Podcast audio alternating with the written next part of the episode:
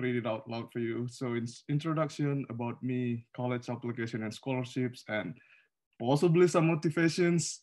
Walaupun saya nggak saya nggak hebat dalam memberikan uh, motivasi. About Leonhard Euler, appreciating Euler, dan contact me. Oke, okay, sekali lagi, uh, my name is Mario, and I study mathematics and computer science at Grinnell College, uh, Iowa. Um, jadi ini dengan cepat saja, um, college application and scholarships. Jadi um, sebenarnya ada tiga um, steps besar untuk um, daftar ke sekolah-sekolah di luar negeri. Yang pertama, get excellent grades. Um, nilai itu sebenarnya dari perspektif saya sendiri nilai itu hanya kecil um, porsinya. Penting, tapi bukan itu yang paling penting. Cuman um, itu adalah sebuah data point. Kalau kalian um, nilainya nggak bagus, ya otomatis um, universitas juga malas membaca um, um, aplikasinya teman-teman. Kemudian nomor dua, write excellent essays. Jadi tulis um, essay yang baik, yang menarik, dan um, yang punya nilai Terus yang ketiga, learn how to use commonapp.org.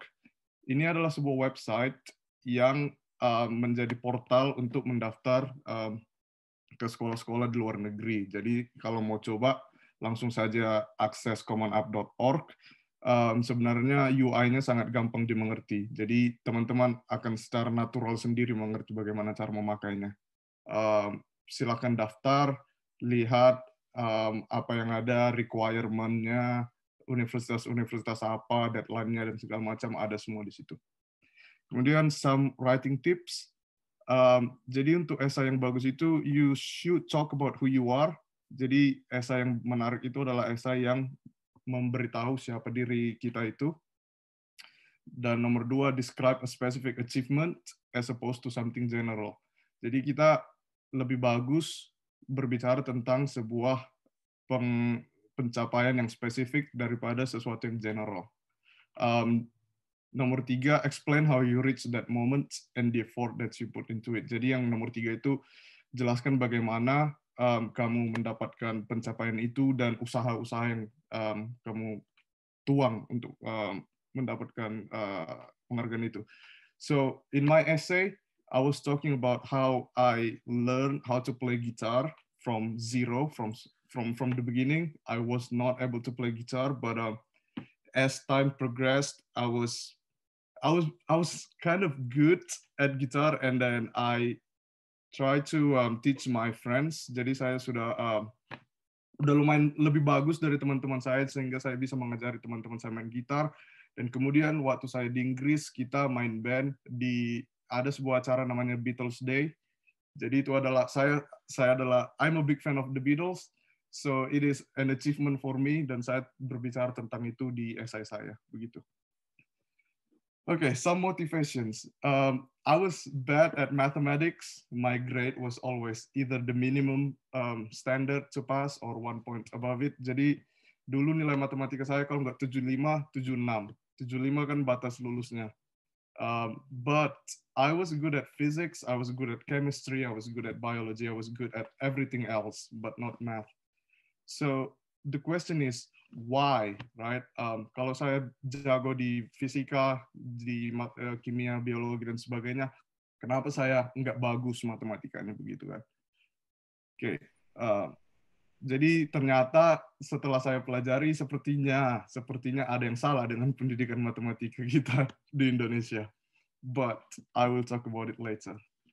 So this is Leonard Euler, and he is my favorite mathematician dan um, a randomly selected person probably know Euler because the person has heard of Euler number. Jadi ada namanya bilangan Euler dalam bahasa Indonesia bilangan Euler. Bilangan itu adalah bilangan yang melambangkan rate of growth. Jadi uh, segala sesuatu yang bertumbuh um, pada hakikatnya adalah konsep dari bilangan Euler. Contohnya um, apa ya? plankton misalnya di di dasar laut. Jadi plankton itu um, berkembang biak um, at the rate of uh, uh, Euler's number. Jadi dia um, ber, menduplikasikan diri um, according to Euler's number. Next, uh, two reasons to start appreciating Euler. Jadi ada dua alasan untuk uh, menghargai Euler, my favorite mathematician again. Um, number one, the problem of the seven bridges of Königsberg and Euler's formula. So let's talk about it. Um, so the seven bridges of Königsberg. Jadi dulu di Germany, dulu di bagian Jerman, sekarang Rusia, ada sebuah kota namanya Königsberg. Dan dulu belum ada iPhone, um, there was no iPhone, there was no what play, PlayStation, and so on and so on. So when people are bored, they go for a walk. Jadi ketika orang bosan, mereka jalan. Dan ini adalah um, pusat kotanya Königsberg. Um, ini adalah jembatan, jembatan, ada tujuh jembatan, dan ada sungai. Um, ada satu sungai, tapi dia membelah kotanya itu menjadi um, tiga bagian. Satu, actually four, my bad. Satu, dua, tiga, empat. Nah, um, di sore hari orang-orang suka jalan-jalan dan karena um, mereka sangat suka jalan, akhirnya mereka datang dengan sebuah teka-teki. Teka-tekinya adalah um, temukan satu jalan di mana kamu bisa berpindah tempat dari satu tempat ke tempat lain dengan menjalani sebuah, semua tujuh jembatan satu kali. Jadi contohnya dari sini ke sana, tapi kita uh, lewat jembatan ini sekali, lewat jembatan ini sekali, ini sekali, sekali, sekali, sekali, and so on, right? Uh, Oke. Okay. Jadi orang-orang sudah ben, ben, mencoba sudah beratus-ratus tahun um, tidak ada um, jalan yang ditemukan. Um, pertanyaannya adalah bagaimana um, membuktikan bahwa tidak ada jalan yang bisa. Nah, um, peta tadi bisa kita translasikan menjadi model yang seperti ini. Bisa kita translasikan lagi menjadi yang lebih simple seperti ini. Nah, teman-teman, kalau kita seandainya kita mulai dari A, kita pergi ke D, kita pergi ke C, kita balik ke A, kita pergi ke B, kita balik ke A, terus kita pergi lagi ke mana? Nggak ada lagi jalannya. Jadi istilahnya kita itu tersesat di di di suatu tempat dan tidak ada lagi jembatan yang mau kita um, kita jalani karena kita sudah pakai semua jembatan yang ada. Nah itu bagaimana membuktikannya kan? Um, ada banyak rute-rute yang bisa ditemukan. Nah sebagai matematikawan kita nggak mungkin mencari semua itu. Um, harusnya ada satu cara untuk membuktikan ini tidak mungkin bisa diselesaikan begitu.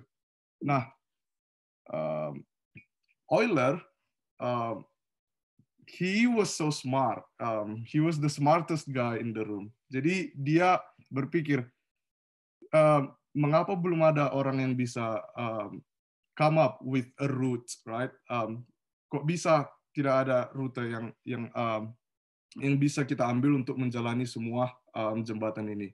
Jadi dia menyadari bahwa jika suatu tempat punya um, jembatan, jumlah jembatannya ganjil, itu artinya kita tidak bisa keluar dan masuk. Oke, okay, itu rumit. Now, I will show you what I mean. Um, misalkan ini adalah pulau, katakan ini Pulau Samosir dan ini Pulau um, Sumatera.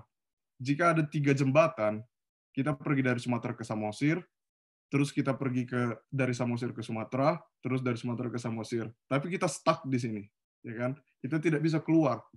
Jadi um, intinya adalah kita bisa keluar masuk kalau jembatannya ada genap. Contohnya, um, kalau ada empat, berarti kita bisa masuk, keluar, masuk, keluar. Tapi kalau ada ganjil, kita nggak bisa masuk keluar, kita nggak bisa masuk keluar. Kita tersesat di suatu tempat, begitu. Itu adalah realisasi Euler yang pertama. Terus yang kedua,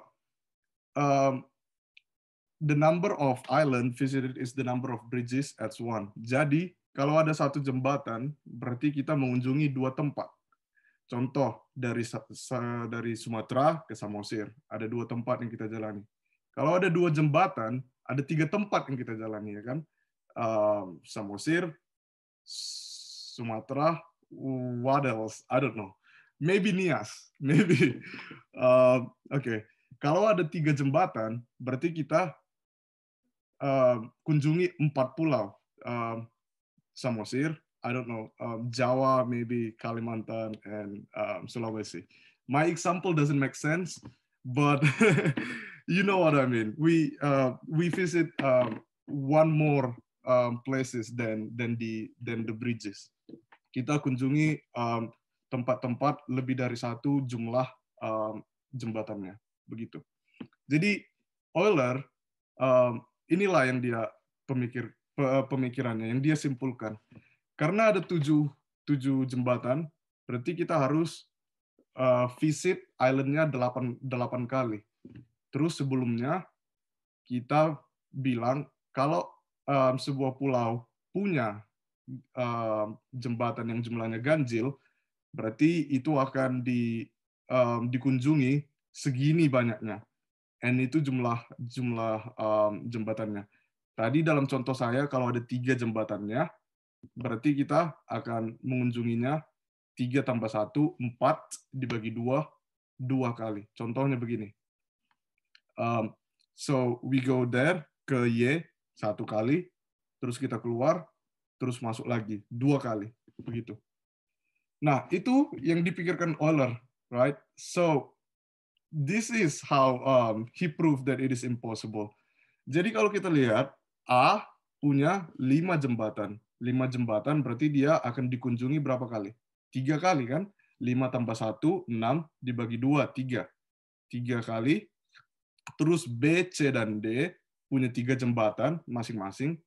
Berarti mereka akan dikunjungi selama tiga tambah satu, empat dibagi dua, dua. Jadi ada sembilan Nah, ini yang membuat uh, impossible. Kita tadi sudah bilang, kalau ada tujuh jembatan, kita harusnya mengunjungi islands-nya delapan kali. Ternyata hasilnya kita tidak bisa melakukan itu. Kita bisa melakukan sembilan kali. Jadi ada satu kali satu jembatan yang harus um, kita lalui dua kali banyaknya. Jadi we have proven the impossible. Um, jadi begitulah dia membuktikan ini tidak mungkin, ini tidak mungkin terjadi. Kita tidak akan bisa mengunjungi um, atau melewati jembatannya um, satu kali, begitu. Um, dan mengunjungi mengunjungi satu kali dalam artian kita bergerak dari A ke C mengunjungi semua tujuh-tujuhnya jembatannya. Jadi itu tidak mungkin. Nah, ini menarik bagi saya. Kenapa? Karena ini matematikanya sangat basic. Kita hanya melakukan tambah-tambah, tidak ada tidak ada perkalian, tidak ada logaritma, tidak ada eksponen. Um, jadi so I love this and I love this because because this is real. I can show you. Um, so this is um, this is the the map. Jadi ini adalah masalah yang benar. This is real. This is not. Ini bukan sebuah mitos. Jadi um, Königsberg sekarang sudah ganti nama menjadi Kaliningrad um, karena Rusia sudah menjajah um, Jerman pada waktu itu. Jadi dia sudah ganti nama. Cuman saya sangat mencintai um, uh, masalah ini because because we prove the impossible here, right? Ini adalah pertama kalinya saya dibuka mata saya bahwa matematika itu sebenarnya ini. This is what math is about. It is about proving what we think is true is objectively true. Jadi matematika itu sebenarnya bagaimana membuktikan apa yang kita kira benar sebenarnya adalah benar. Bukan hanya feeling kita. Mengerti nggak? Uh, wow, I don't know why there's a line there, but that's fine. Okay, Euler's formula. Um, given a planar graph G, V minus E plus R equals to. Okay, I know, I know this is kind of um, complicated, but I will explain it to you. Don't worry. Um, so planar graph, apa itu planar graph? Planar graph adalah graph yang bisa digambar such that um, tidak ada jembatan yang yang berpotongan. Contohnya ini ini. ini adalah sebuah grafik yang planar. Ini adalah titiknya. Kita biasanya membilang menggambarkan ini dengan huruf V artinya vertex.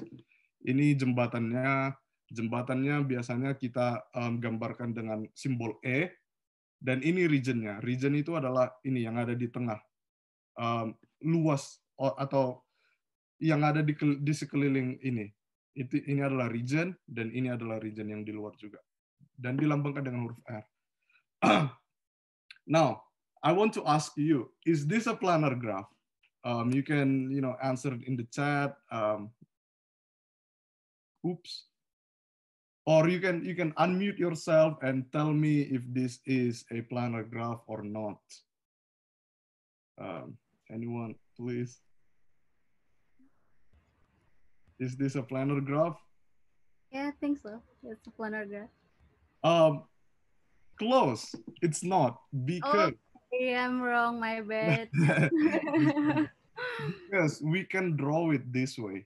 Kita bisa gambarkan itu dengan seperti ini. Kan definisinya adalah sebuah graf yang bisa digambarkan. Jadi kita bisa menggambar ini, tapi jembatannya dari sini. Jadi ini tidak planar. Nah, is this a planar graph? Ini um, this is not a planar graph karena coba dipikirkan, oke? Okay?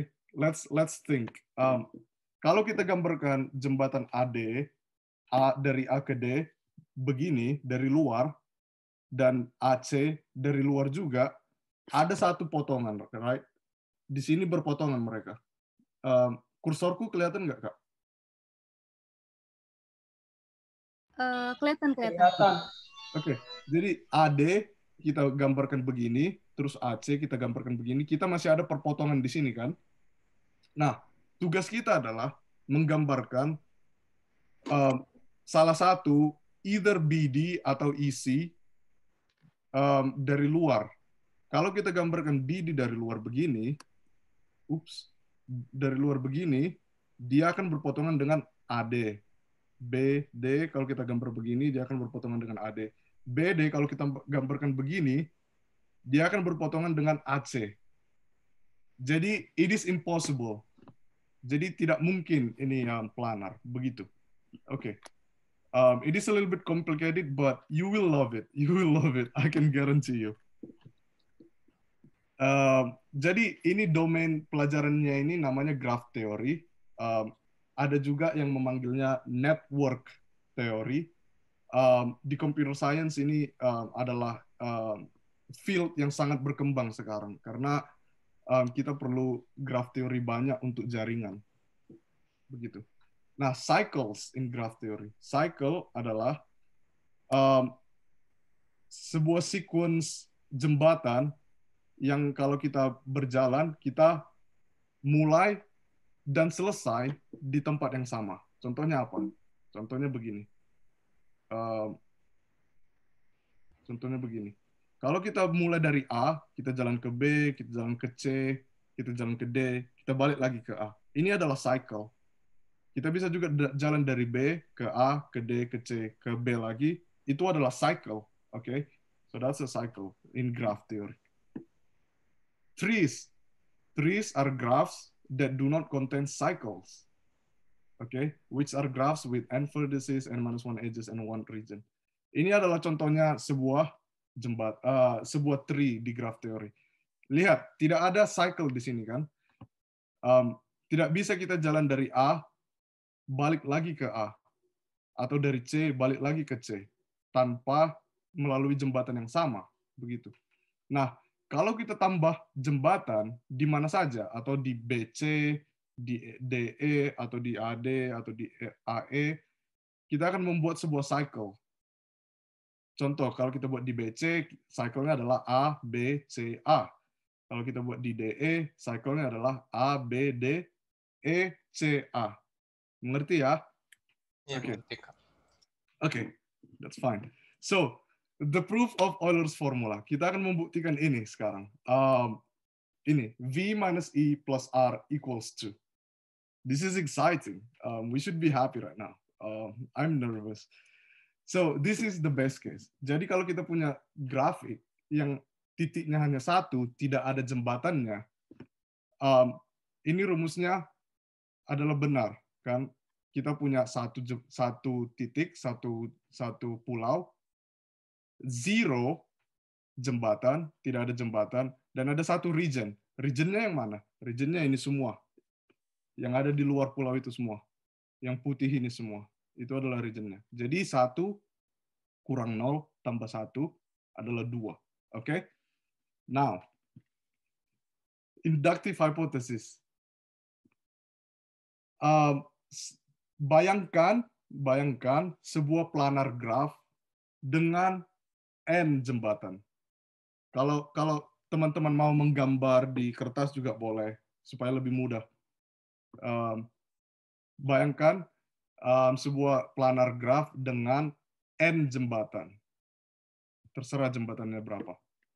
Jadi um, kita tahu dia um, um, Euler's formula holds true. Jadi um, Euler formulanya benar di sini. Nah, sekarang di di yang teman-teman gambar, coba tambahkan satu lagi jembatannya. Tambah satu jembatannya di gambar itu. Jadi contohnya kalau di di mana di di di sini contohnya kita tambah satu jembatan aja. Kita tambah satu terus biarkan tambah satu jembatan. Terus kita pikir begini. Kalau setelah ditambahkan jembatan grafiknya adalah sebuah tree berarti apa? Berarti berarti ada n plus 2 pulau or vertices, n plus 1 edges, and one region. Buktinya apa? Buktinya di sini, teman-teman. Tadi saya sudah bilang kalau trees in graph theory contain n vertices, n minus 1 edges, one region. Jadi lihat um, jumlah verticesnya itu satu di atas ini um, jembatannya. Jadi jumlah jembatan tambah satu begitu. Nah, kalau kita masukkan ke rumusnya, ini rumusnya kan, n plus 2 minus n plus 1 plus 1. So it's 2 minus 1 plus 1. So that's 2 minus 0 equals 2. Do you, do you see that? Um, please tell me if you don't understand. I really want to teach you this material because I love it. Um, so the formula works, right? Now, if H is not a tree, kalau grafiknya bukan sebuah tree, berarti dia mengandung sebuah cycle, right?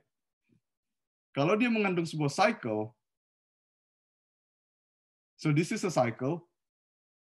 Um, bayangkan apa yang akan terjadi kalau kita ambil satu jembatannya. Kalau kita ambil ini misalnya, AB. Kalau kita tarik AB, apa yang akan terjadi? Nggak ada cycle. Exactly, Bang. Thank you. so, cycle-nya tidak ada dan dan um, jumlah region-nya berkurang satu. Ini kan region-nya ada yang di luar satu, yang di dalam satu. Kalau kita tarik satu jembatannya, semuanya jadi satu region-nya. Mengerti kan? Tidak ada tidak ada pembatasannya. Nah, jadi jumlah cycle eh, jumlah jumlah eh, jembatannya berkurang satu dan jumlah region-nya juga berkurang satu. Sekarang, um, wait, wait, wait, I'm confused. Where am I? Oh, I'm here. My bad. So, di- begini teman-teman. Jadi, kita tahu bahwa kita tahu bahwa um, sebelum sebelum kita hapus tadi edge-nya, sebelum tadi kita hapus edge-nya, kan ada dua regions-nya. Nah, sekarang regions-nya berkurang satu. Jadi rumusnya adalah ini. Right? Region yang baru adalah region yang lama dikurang satu. Terus, terus, um, nah, sekarang ini dia. We then have V minus E minus 1 plus R minus 1. Jadi jumlah jumlah pulaunya tetap, jumlah pulaunya tetap, jumlah jembatannya adalah jembatan yang lama dikurang satu, Terus jumlah region yang baru adalah jumlah region yang lama dikurang satu. Kemudian apa yang akan terjadi? Yang terjadi adalah V minus E, this is going to be plus 1, right? Ini akan jadi positif, plus R minus 1. So we get V minus E plus R equals 2. So that's how Euler proved uh, the formula. Begitu. Nah, sekarang begini, um, graph theory is fun. Um, the following is some additional reasons to learn graph theory. Um, Facebook, um, do you use Facebook? Do you use Instagram? Do you use Twitter? Any social media, right? Um, algoritmanya sebenarnya adalah implementasi dari graph theory. Contohnya ini adalah keluarga saya, ini adalah saya, ini kak, uh, she's my sister, my brother, this is our dog, this is my mom, this is my dad. Jadi saya sudah empat tahun di luar negeri, jadi anjing saya ter, kalau saya pulang ke rumah dia nggak kenal sama saya, dia selalu menggonggong. Jadi ibarat bayangkan mereka semua main Facebook, oke? Adik saya berteman dengan anjing saya, mama saya berteman dengan anjing saya, um, my sister um, berteman dengan anjing saya, tapi bapak saya nggak terlalu suka dengan anjing saya, begitu. Nah, begini um, algoritma Facebook. Jadi dia melihat saya berteman sama siapa. Saya berteman dengan adik saya, saya berteman dengan kakak, uh, my sister, saya berteman dengan mama saya. Nah, kemudian Facebook akan melihat um, adik saya, sister saya, dan mama saya itu berteman dengan siapa yang belum saya temani. Right? Jadi mereka akan lihat, oh, um, si adek berteman dengan bapak, si kakak berteman dengan bapak, mama berteman dengan bapak. Tapi bapak dan Mario sudah berteman. Kemudian mereka melihat, oh, mama sudah berteman dengan anjingnya, adek berteman dengan anjingnya, kakak berteman dengan anjingnya. Uh, tapi mereka melihat, oh, anjingnya tidak berteman dengan Mario. Di situlah mereka me- me- mengeluarkan um, kata-kata yang seperti mungkin Anda mengenal. Mereka akan merekomendasikan teman kan, um, um, tambah ini sebagai teman Anda. Begitulah Facebook um, di belakang layar. Um, inilah yang mereka lakukan di akun-akun kita. Kemudian ada yang namanya Dijkstra's algorithm. Dijkstra's algorithm ini adalah uh, pencari jalur yang paling pendek. Jadi contohnya ini adalah map sekolah saya dulu di Inggris. Saya dulu sekolah di sini di Sussex Coast College. Um, ada bus station, ada beach, ada pelabuhan, ada Hastings Old Town, dan ini adalah pusat perbelanjaan. Jadi Dijkstra algorithm itu apa? Contohnya saya sedang di beach sekarang, dan saya mau pergi ke pusat perbelanjaan Prairie Meadow. Um, mana lebih cepat? Saya pergi ke sini, ke sini, ke sini, atau dari sini ke sini ke sini, kemari dulu, baru ke sana. Nah, inilah kita memakai Dijkstra's algorithm. Dijkstra's algorithm itu mem mem memikirkan weight-nya. Jadi di sini ada misalnya jaraknya, jaraknya, jaraknya, jaraknya, jaraknya. Jadi mereka akan menghitung jarak yang terkecil dari dari perjalanan kita. Nah, itulah yang ada di Gojek misalnya, di Uber, di mana lagi? Di I don't know what else, but this is it. Di Google Maps misalnya, di Google Maps juga. Jadi itu adalah implementasi dari graph theory. Oke, sekarang ini adalah yang terakhir, oke. I will be the happiest person on earth if you can tell me what this next picture is about. Oke, saya akan menjadi orang yang paling bahagia di bumi ini jika kalian bisa menjelaskan apa maksud dari gambar yang setelah ini, oke?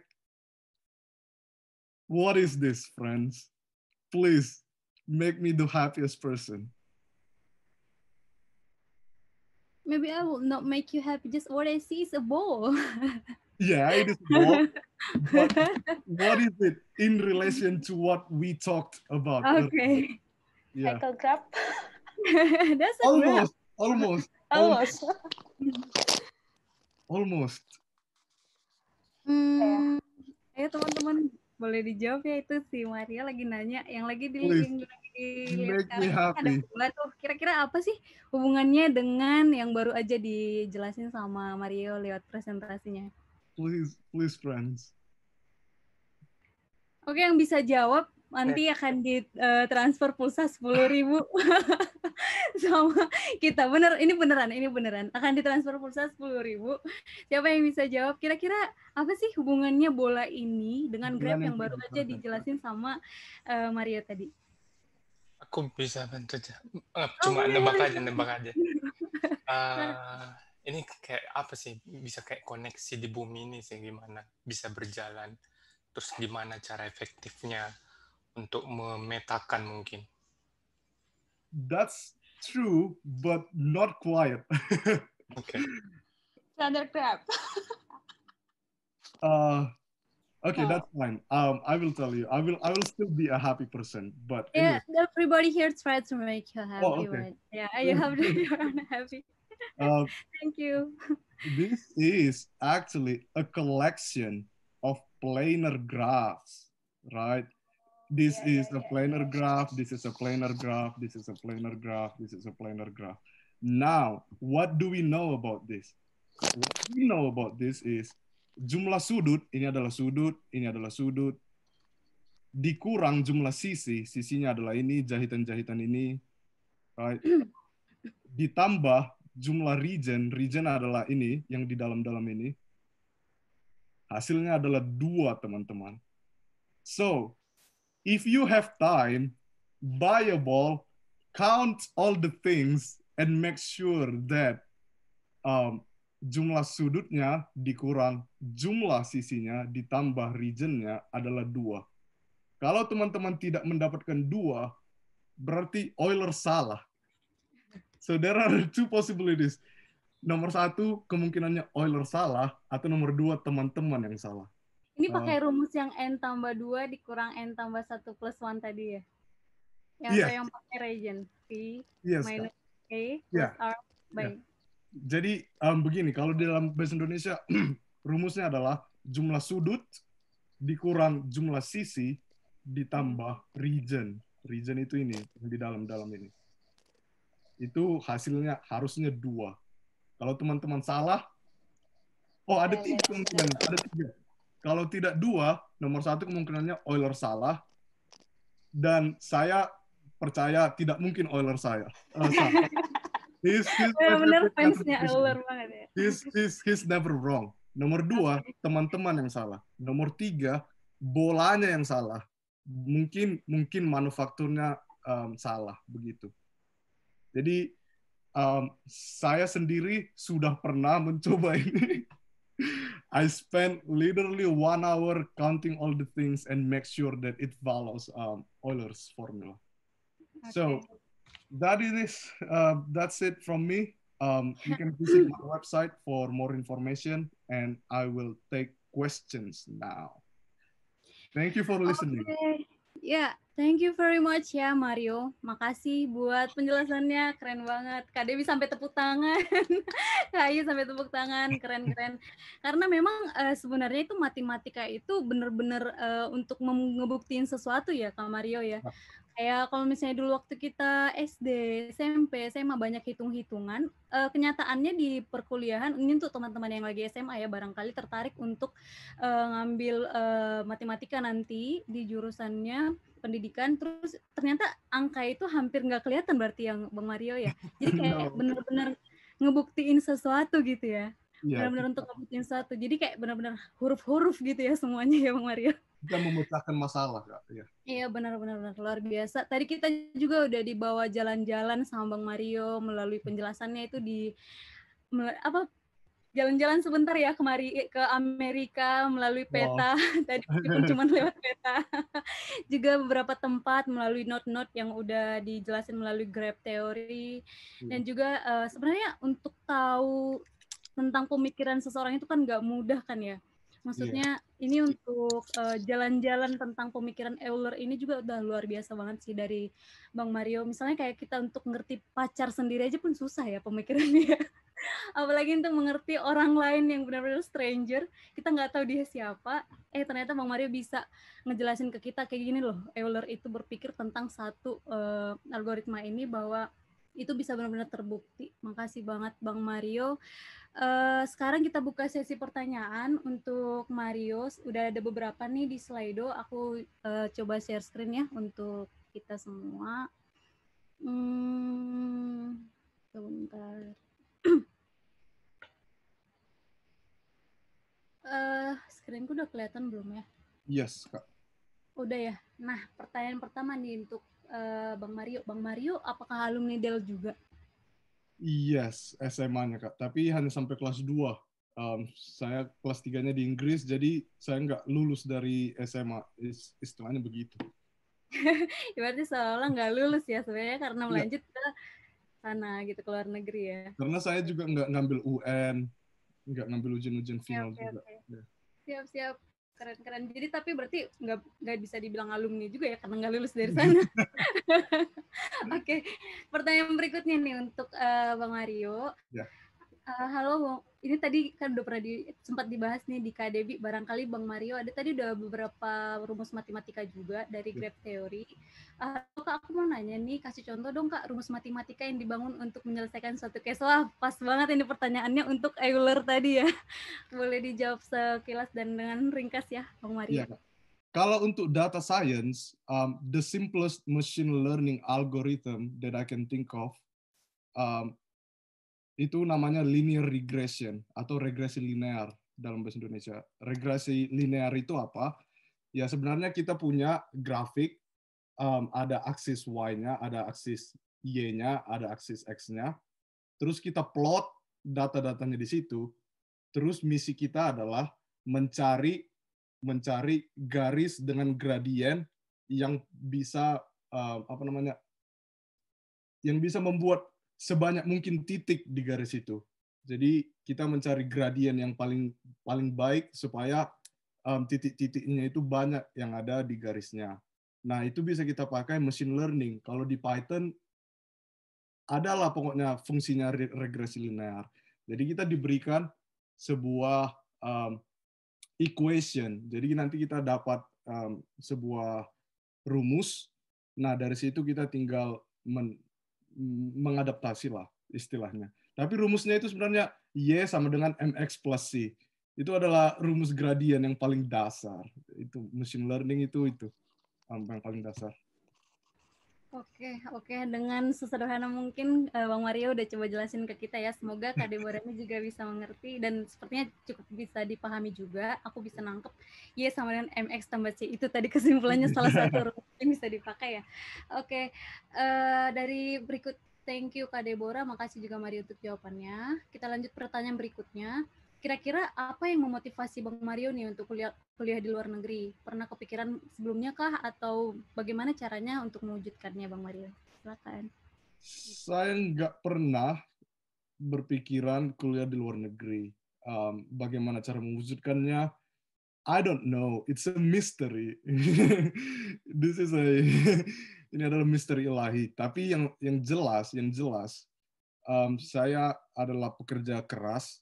Um, dulu waktu di di masih di SMA Unggul terus ada berita bahwa ada beasiswa ke Inggris sebenarnya saya nggak pernah berpikiran oh saya harus pergi ke sana. Tapi saya selalu bekerja keras. Um, dulu saya belajar dengan dosen ITEDAL bahasa Inggris um, I think her name was Mem Renta Borusilalahi um, saya dulu belajar dengan beliau. Beliau kan um, dosen. Um, sementara saya masih anak SMA, saya masih nggak jelas itunya. Saya belum bisa adaptasi dengan dengan um, um, tugas-tugas yang begitu banyak yang diberikan beliau. Tapi saya tetap bekerja keras. Ya begitu tahu-taunya saya berangkat. I don't know. Um, it's a mystery. There's no gain with no pain, no gain gitulah ya Bang Mario yeah, ya. Pasti yes, pasti yeah, ada yeah. usaha di sana yes, ya, yang pasti udah di buat sama Bang Mario selama proses sampai sekarang udah di luar negeri belajarnya ya. ya. Uh, makasih penjelasannya Bang Mario. Dari Bang John Sirait ada pertanyaan lagi nih. Pengoptimalan di COSLOGIC logistik Indonesia sangat berpengaruh kepada investor dan sumber daya manusia. Misalnya case di logistik, please data science, maksudnya ini mungkin di logistik kira-kira apa aja sih korelasinya ke data science dan visi Indonesia logistik secara nasional? Kalau mungkin bisa dibahas di ini kan Bang Bang John share kira-kira pertanyaannya udah cukup jelas ya Mario. Gimana? Pengoptimalan di cost logistics Indonesia sangat berpengaruh pada informasi. Bang John Sirait-nya masih ada di sini kira-kira. Uh, boleh pakai ini unmute Bang kalau misalnya mau yeah. nggak masalah. Ini dia cuma nanya gimana related materi sekarang dengan masalah itu. Iya, iya. Oke, um, kira-kira apa aja sih uh, relasinya? Kayaknya kayak gitu sih bentuk pertanyaan dari uh, Bang John Sirait ini ke logistik di Indonesia. Oh, udah ada nih Bang John Sirait, boleh direct ke Mario. Oke, okay, what's up bro? Semangat betul ya Bang John Ya keren, luar biasa bro. Oh, thank you. ini brother Mario yang penelitian ke NASA ya kalau nggak salah. No bang, it's not me. Oh bukan. No, that's itu itu namanya Gomos, marganya sama, marganya Manado. Juga. Oh iya, oh iya ya. Yes bang. Oke okay, oke, okay. thank you bro. Yes bang. Thanks Corneliusnya tadi ya sangat mendukung Euler ya memang program Euler memang luar biasa sama seperti si apa ya yang mengukur mil dari, dari apa ya mil kapal kapal oh ah. si piramid piramid ya piramida yeah. Yeah. kejauhan mil nah yeah, yeah, yeah. I know. Yeah. jadi mengenai kos logistik Indonesia tuh pengoptimalisasiannya karena sangat berpengaruh ke ke investor dan SDM. Logistik Indonesia kan kita tahu kos logistik yang paling tinggi. Jadi target Indonesia itu kan mau seperti Singapura yeah. dan juga negara-negara lain lah gitu. Jadi targetnya logistik Indonesia menjadi poros Maritim. logistik gitu. Nah, jadi pengoptimalisasiannya kita tahu logistik Indonesia ada pelabuhan darat, ada kereta api, ada ini lagi dry, port, ya, laut gitu, dan ada kargo gitu. Jadi cara mengoptimalisasi dari sistem yang ada di Indonesia bagaimana untuk pemodelan matematikanya seperti apa gitu dan bagaimana untuk mendapatkan yang paling cost yang minimum gitu dari fasilitas yang ada di Indonesia seperti itu pertanyaan saya dan dan mungkin ini sangat untuk proyek pelabuhan Indonesia, proyek pelabuhan Indonesia memang seper, sepertinya udah sangat tinggi pengetahuannya kan. Ini udah proyek pelindo pelindo sebenarnya. Jadi nggak apa-apa untuk menambah wawasan kita dan saya juga tertarik mengangkat ini sebagai project thesis gitu. Oh, oke okay, bang. Nah, jadi untuk next next time-nya kita bisa komunikasi lebih ahli-ahli data science. Saya pengen untuk komunikasi lebih lanjut lagi next time. Oke, okay, sure bang. Oke. Okay. Jadi ah. kira-kira maksudnya bang John ini ternyata logistik itu uh, yang ada di Indonesia itu bisa di refer ke apa yang baru aja Mario jelaskan yeah. gitu ya kira-kira ya bang John ya. Oke okay, oke. Okay. Ya. Thank you bang Mario. Berarti dari tadi bang John benar-benar nyimak apa yang Mario jelasin ya. Thank you. Terima kasih. bang John. Uh, oke okay, kita boleh bisa lanjut nih ya ke pertanyaan berikutnya dari uh, Bang Freddy Mikael, izin bertanya nih Bang, saya jadi terasa seperti belajar diskrit matematik. Sebenarnya seorang komputer sains itu harus menguasai apa aja sih Bang? Nih okay. Bang Mario bisa silakan. Um, jadi, so I I think saya suka discrete mathematics. Um, itu adalah favorit saya. Um, sebenarnya seorang komputer science harus menguasai apa saja menurut saya ada dua yang harus computer science kuasai. Nomor satu bahasa pemrograman. Um, nggak mesti banyak pemrograman bahasa pemrograman yang seorang computer science tahu. Contohnya saya uh, saya sudah pernah belajar C, saya sudah pernah belajar Java, saya sudah pernah belajar R dan sebagainya. Tapi saya sudah lupa semuanya karena saya hanya memakai satu, saya hanya memakai Python sekarang. Jadi ya bahasa pemrograman nggak terlalu banyak juga nggak apa-apa. Yang penting ada satu yang kamu kamu tahu secara dalam itu nomor satu. Terus nomor dua, computer science itu harus punya ini ya uh, research skillnya harus ada, problem solvingnya harus ada. Jadi misalnya ada, ada banyak kan problem-problem um, yang bisa datang. Contohnya ketika saya membuat program, misalnya ada ada bug, saya tidak tahu yang yang membuat errornya apa. Tapi kan saya harus punya problem solving skill, saya harus bisa menebak kira-kira sepertinya yang rusak itu di sini, sepertinya bug-nya ada di sini, begitu. Jadi kita harus punya problem solving skill. Itu aja.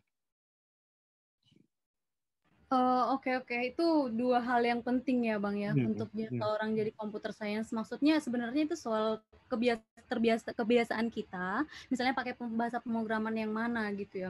misalnya kita lagi sering-sering melatih Java, maka kita mungkin akan jadi uh, seorang yang ahli mungkin di Java pakai uh, bahasa pemrogramannya karena begitu banyak saya sering kita pakai Python maka yang akan kita kuasai nantinya akan salah satunya adalah Python. Oke, okay. uh, thank you Bang Mario. Ini ada pertanyaan, ada OOT nih Bang. Jadi brownie tadi, brownie tadi nama anjingnya itu tipenya apa? Intermezzo ya buat teman-teman yang lain. Brownie itu anjing kampung. Ah. Oke, okay. itu dia jenisnya anjing kampung ya berarti ngejagain di sana udah kayak polisi untuk rumah gitulah ya bang ya yes oke oke okay, okay. terus uh, berikutnya perbedaan pendidikan di Indonesia dan US yang bang Mario lihat itu kira-kira apa aja sih kalau dari uh, saya berbicaranya per pendidikan tinggi ya karena saya nggak tahu SMA-nya di US bagaimana. Jadi kalau um, pendidikan tinggi di di United States tidak ada yang namanya kamu harus daftar menjadi I don't know major computer science. Misalnya kamu harus belajar computer science selama empat tahun. Begitu. Kan beda. Kalau kalau di Indonesia kan begitu masuk universitas kan harus sudah ada jurusan. Kalau di US bisa pindah-pindah. Contohnya saya dulu saya nggak tahu mau major apa. Maybe I was gonna major in English. Maybe I was majoring in in French. Um, di bahasa asing.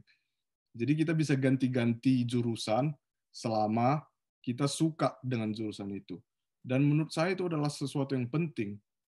Kenapa? Karena kalau di Indonesia misalnya, dulu saya belum kuliah, tapi saya berpikiran saya mau jadi seorang computer scientist. Setelah saya belajar computer science, terus saya berpikir, sepertinya ini bukan bukan domain saya, sepertinya saya tidak akan berhasil di jurusan ini misalnya. Kita nggak bisa kita nggak bisa ganti kan kalau di Indonesia kita harus tukar I don't know, tukar jurusan atau tukar universitasnya dan mulai lagi dari awal dan segala macam. Jadi saya kira perbedaannya itu di situ. Kalau di, di di United States kita bisa ganti apa namanya ganti minat kita kapan saja. Dan itu sangat sangat berharga bagi saya. Wah, menarik sekali nih. Jadi siapa pun yang lagi baru baru aja bertanya ini mungkin dia makin tertarik nih Bang, mungkin bakalan lanjut ke luar negeri. Atau mungkin stay di Indonesia dengan makan yang terbaiknya pastinya ya. Oke, uh, kita lanjut ke pertanyaan berikutnya. Halo Kak Mario, jadi apa Nah, tadi Bang Mario di awal tuh ada bilang ya, jadi ada yang salah nih dalam pendidikan di ya. Indonesia. Jadi yang salahnya itu point, lebih pointingnya itu ada di part mana nih Bang Mario? Jadi saya kira pendidikan matematika di Indonesia itu terlalu fokus ke hal-hal yang nggak penting. Contohnya, um, my sister, adik saya itu kelas 1 SMA di Shantar. Um, minggu lalu dia kirim sebuah pertanyaan kepada saya. Um, I can pull it out, but we don't have time for that. But anyway, um, soalnya itu sangat rumit, logaritma ada segala macam, ada eksponensial dan segala macam. Nah, sebenarnya kalau adik saya bisa menjawab pertanyaan itu, benefitnya apa? Kan begitu. Jadi kalau misalnya adik saya bisa menjelaskan itu, apa yang dia pelajari? Kan nggak ada juga kan, maksudnya dia hanya sebatas bisa atau tidak bisa menjawab soal itu. Ketika dia bisa menjawab soal itu, tidak terlalu banyak benefitnya. Beda dengan apa yang saya jelaskan barusan. Um, kita belajar The Seven Bridges of Königsberg itu adalah masalah yang real kan. Jadi ketika kita pelajari itu, besok-besok, besok-besok, kalau teman-teman pergi ke sebuah tempat yang banyak jembatannya, mungkin teman bisa bilang, oh, tidak mungkin bisa ada jalan ya tidak mungkin ada rute di mana kita bisa menjalani jembatan ini satu kali. Itu kan setidaknya real world dia kan dia um, ada di dunia nyata masalahnya. Kalau logaritma logaritma itu ya penting sih penting, cuman gak ada benefitnya lah. Itu menurut saya. Kita terlalu fokus dengan komputasi. Kita punya komputer kan. Kalau hanya menjelaskan itu ya kita buatkan aja script Python. Lebih lebih pintar lagi komputer, lebih cepat lagi. Begitu. Itu sih menurut saya. Oke, jadi misalnya kita lagi tersesat di suatu tempat, kita tahu nih kita kita yeah. kita harus melalui jalur yang mana gitu ya, Bang Mario ya, iya. implementasi sehari-hari. Yeah. Ya mungkin itu sebenarnya bukan mau menyalahkan sepenuhnya, tapi penting mungkin ya yang ada kurikulum di Indonesia ini, tapi alangkah lebih baik kalau misalnya dibuat dengan uh, pembuktian-pembuktian tertentu dengan yeah. algoritma yang lebih jauh lagi gitu mungkin ya hmm. maksud Bang yeah. Mario. Oke yeah. oke. Okay, okay uh, pertanyaan berikutnya, pertanyaan terakhir nih dari teman-teman kita, Bang Mario. Bang mm-hmm. Mario itu bagaimana sih sistem perkuliahan jurusan computer science di tempat abang kuliah? Tadi udah ya ada beberapa hal tentang computer science itu ada dua uh, poin tadi jadi pembahasan pemrograman salah satunya dan ditanya nih di tempat abang kuliah nih sekarang.